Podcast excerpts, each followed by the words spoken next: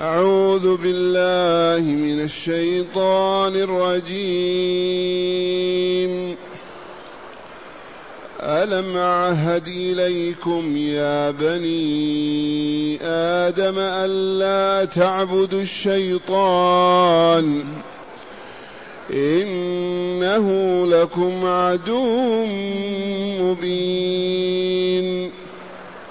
وأن اعبدوني هذا صراط مستقيم.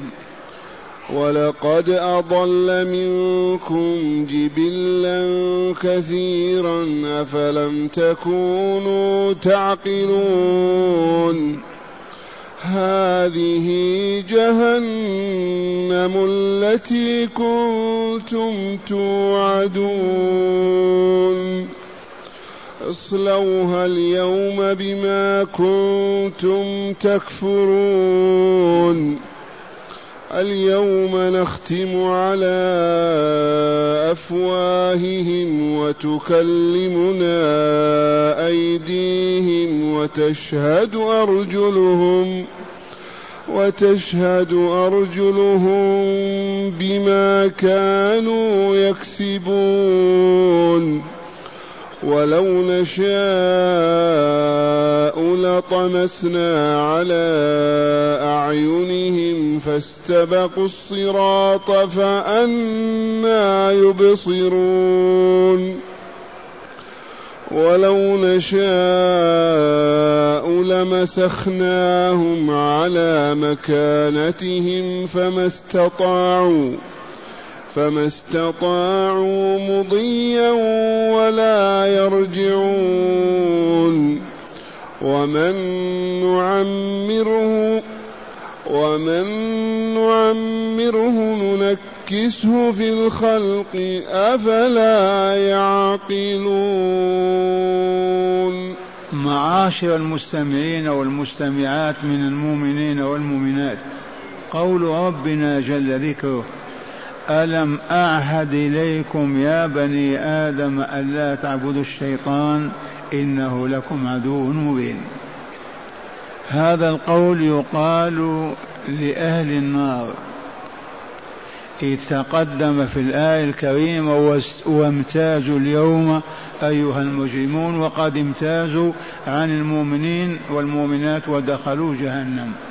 والآن يخاطبهم الله موبخا لهم مقرعا ألم أعهد إليكم؟ ألم أوص إليكم وصايا بواسطة كتبي ورسلي وأنبيائي وعبادي الصالحين؟ ألم أعهد إليكم يا بني آدم؟ بماذا ألا تعبدوا الشيطان؟ فقد أنزل كتبه وأرسل رسله والكل يدعو إلى أن يعبد الله تعالى وحده ولا يعبد معه غيره. ولكن عبدوا الشيطان وهل الشيطان يعبد؟ الجواب نعم. كل من خرج عن طاعة الله ورسوله خرج عنها بوسواس الشيطان وتزيينه وتحسينه ودفعه الإنسان إلى ذلك فكان الشيطان هو المطاع والمطاع هو المعبود. فمن أطاع الشيطان عبده من أطاع الرحمن عبده. إذ الطاعة هي العبادة. إذا يوبخهم تعالى ويقرعهم ليزداد كربهم وحزنهم فيقول ألم أعهد إليكم يا بني آدم ألا تعبدوا الشيطان؟ إنه لكم عدو مبين فكيف تعبدونه؟ هكذا يوبخهم ويقرعهم.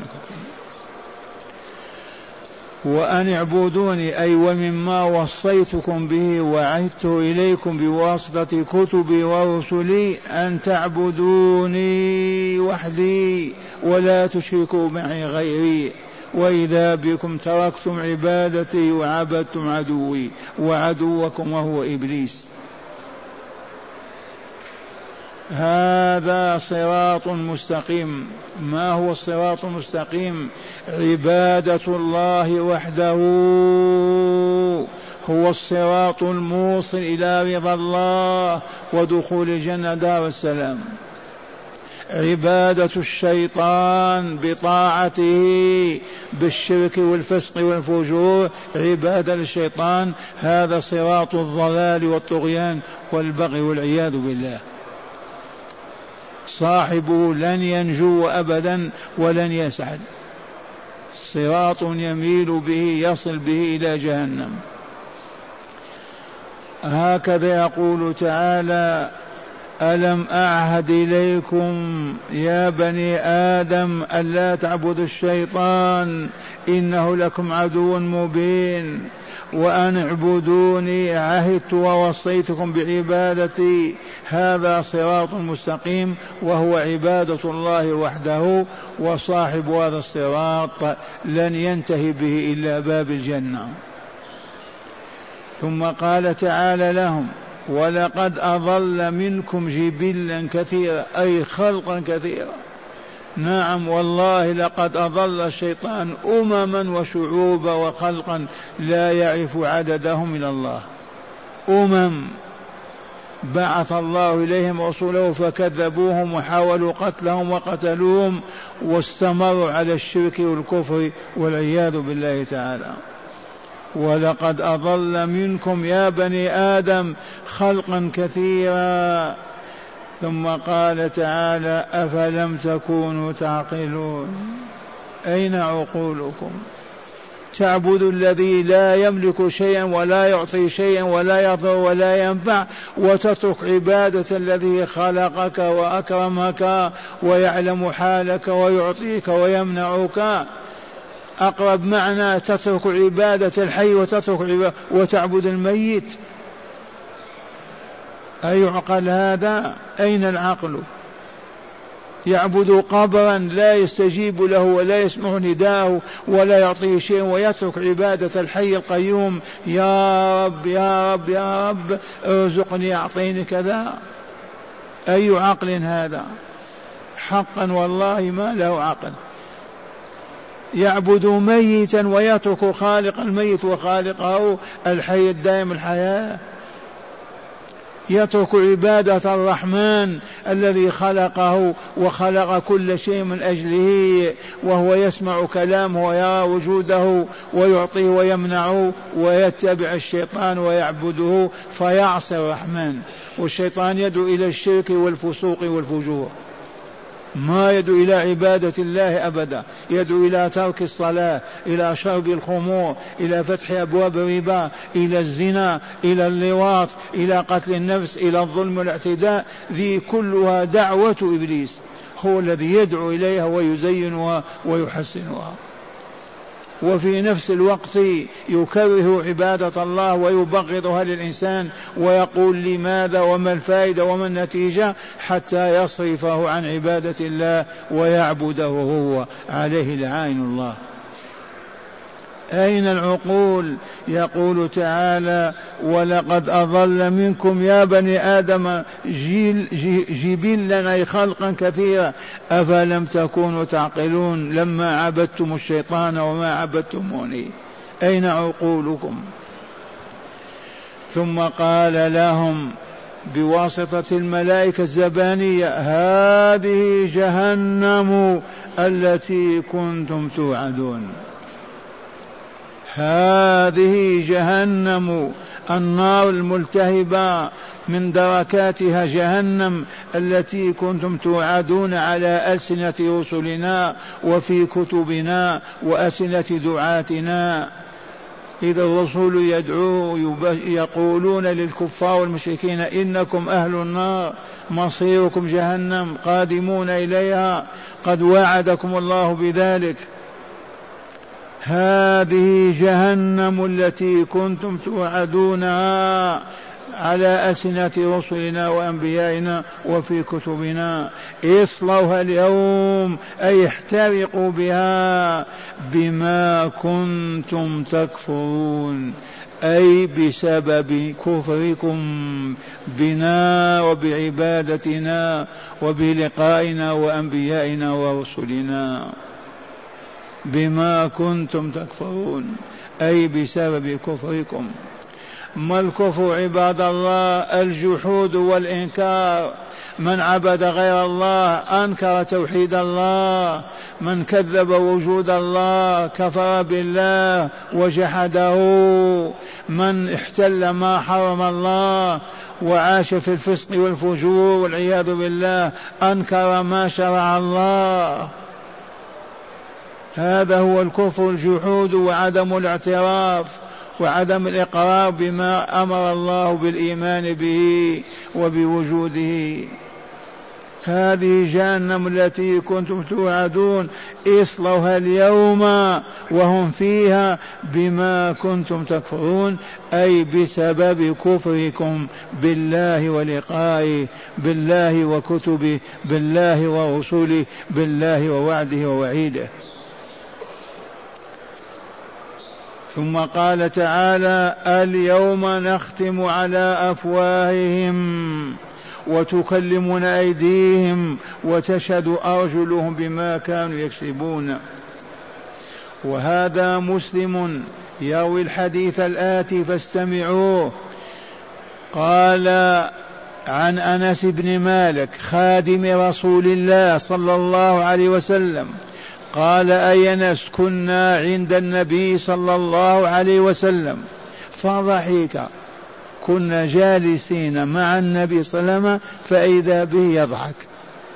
فضحك حتى بدت نواجذه أسنانه. ثم قال أتدرون مما أضحك؟ أتدرون أتعلمون مما أضحك؟ قلنا الله ورسوله أعلم. ما ندري. قلنا الله ورسوله أعلم. قال صلى الله عليه وسلم من مجادلة العبد ربه يوم القيامة. هذا الذي جعلني أضحك. العبد يوم القيامة يجادل ربه والعياذ بالله. هذا سر ضحكي. قال من مجادلة العبد ربه يوم القيامة. كيف الجدال؟ قال يقول ربي ألم تجرني من الظلم؟ ألم تمنعني من الظلم؟ فيقول رب تعالى بلى أي أجرتك فيقول لا أجير, لا أجير علي إلا شاهدا من نفسي. ما نقبل إلا شهادة من نفسي. فيقول كفى بنفسك اليوم عليك شهيدا هي التي تشهد. وبالكرام الكاتبين شهودا. فيختم على فيه. يختم الله على فمه يطبقه ما يبقى له فم مفتوح. ويقال لأركان الفخذ الرجل الساق الأركان. التي يقوم عليها. انطقي بعمله. انطقي بعمله. ثم يخلي بينه وبين الكلام فيقول بعدا لكل وسح لكن وسحقا فعنكن كنت أناضل. وهكذا تنطق رجله إذا مشت اليد إذا أخذت أو أعطت بصره إذا نظر وهكذا فتنطق أعضاؤه وتشهد بعمله ولا ينطق بلسانه. وهذا مراده وهذا المراد من قول الله تعالى اليوم تكلم اليوم نختم على أفواههم وتكلمنا أيديهم وأرجلهم بماذا؟ بما كانوا يكسبونه بالذي كانوا يكسبونه من الشر والفساد من الخبث والظلم من الشرك والعياذ بالله. ثم قال تعالى وقوله الحق. ولو نشاء لطمسنا على اعينهم فاستبقوا الصراط فانى يبصرون أي لو نشاء اليوم وهم بين يديك يا رسولنا لطمسنا على أعينهم فاستبقوا الصراط أي الطريق فلا يعرفون أين يذهبون ولا يجيئون إن الله على ذلك قدير ولو نشاء لمسخناهم على مكانتهم وهم موجودون في بيوتهم في طرقهم في أسواقهم على مكانة يمسخهم. فإذا هم حجارة لاصقة بالأرض وهذا تسلية لرسول الله صلى الله عليه وسلم وتخفيفا من آلامه وأتعابه. هكذا يقول تعالى لرسول صلى الله عليه وسلم ليخفف عنه آلامه وكربه وحزنه من كفرهم وعنادهم وشركهم وحربهم. يقول تعالى ولو نشاء نحن رب العزة لطمسنا على أعينهم فاستبقوا الصراط فأنا يبصرون. يريدون الطريق ما يعرفونه. ذهب الله بأبصارهم. ولو نشاء لمسخناهم قردة أو خنازير أو كلاب أو حجارة على مكانتهم فما استطاعوا مضيا ولا يرجعون. يبقون في أماكنهم لا يذهبون ولا يجيئون. ثالثا ومن نعمره ونطيل عمره ننكسه في الخلق فيرجع كالصبي. كلما يبلغ ثمانين ينقص ينقص حتى يفقد عقله وطاقته وقدرته ويصبح كالصبي ابن أربع سنوات خمس سنوات أو ثلاث سنوات. أفلا يعقلون هذا؟ لم ما يعبدوننا؟ لم يكفرون بديننا؟ لم يحاربون رسولنا وأولياءنا؟ ما لهم؟ هذه الآيات آيات هداية الخلق. وعلى مثلها اهتدى الكفار في مكة وفي جزيرة العرب وفي العالم ودخلوا في الإسلام. والآن مع هداية الآيات. بسم الله والحمد لله والصلاة والسلام على رسول الله. من هداية هذه الآيات أولا تقرير المعاد وبيان مواقف منه. من هداية هذه الآيات أولا تقرير المعاد أي البعث والدار الآخرة. وبيان ما يقع في تلك الدار. ما ما سمعنا؟ الذي سمعناه هو الذي يقع. من هداية الآية تقرير الميعاد وبيان ما يحدث فيه. نعم. ثانيا تأكيد عداوة الشيطان للإنسان. ثانيا من هداية الآيات تأكيد عداوة الشيطان للإنسان. والله إنه لعدو للإنسان.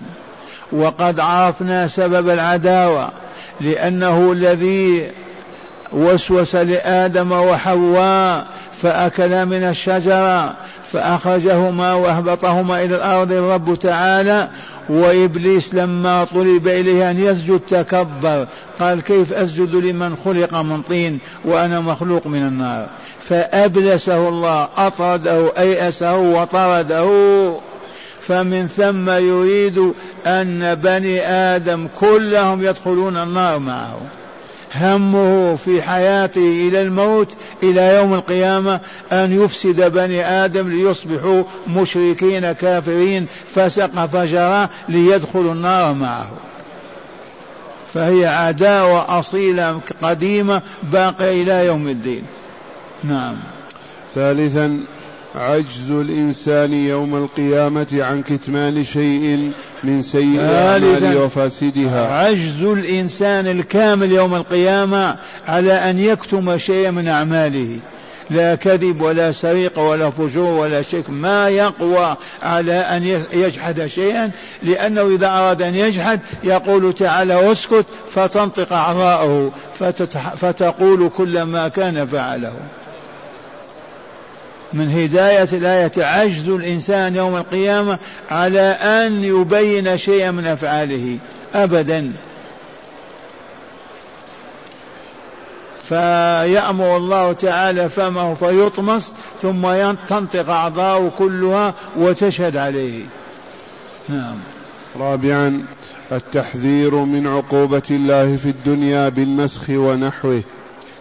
التحذير من عقوبة الله تعالى في الدنيا بسبب ماذا؟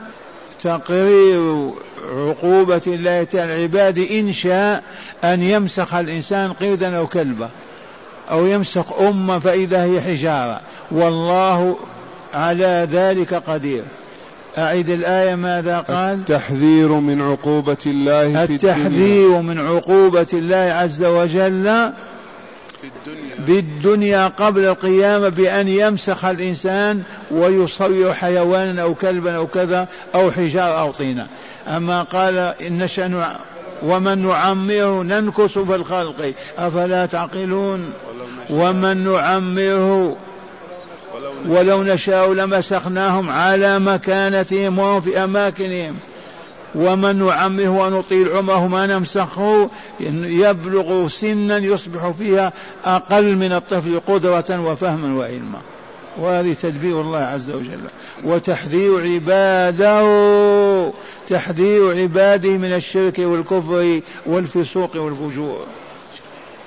نعم. وأخيرا مظاهر قدرة الله تعالى في رد الإنسان بعد القوة إلى حالة الضعف الأولى.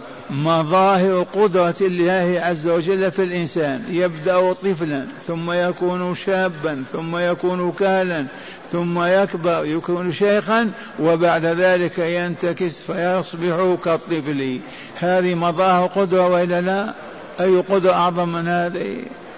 مظاهر قدرة الله تعالى في الإنسان تتجلى. فكيف نقول كيف يحيينا بعد موتنا؟ كيف نؤمن بالبعث والدار الآخرة؟ هكذا يقولون. فليفكروا فقط. أين كنتم أنتم؟ كيف كنتم؟ إلى أين وصلتم؟ أين تذهبون؟ الفاعل لهذا كله يعجز عن إعادتكم مرة ثانية ليحاسبكم على كسبكم في الدنيا ويجزيكم بذلك. وهكذا الصور المكية كلها تقرر عقيدة البعث والجزاء.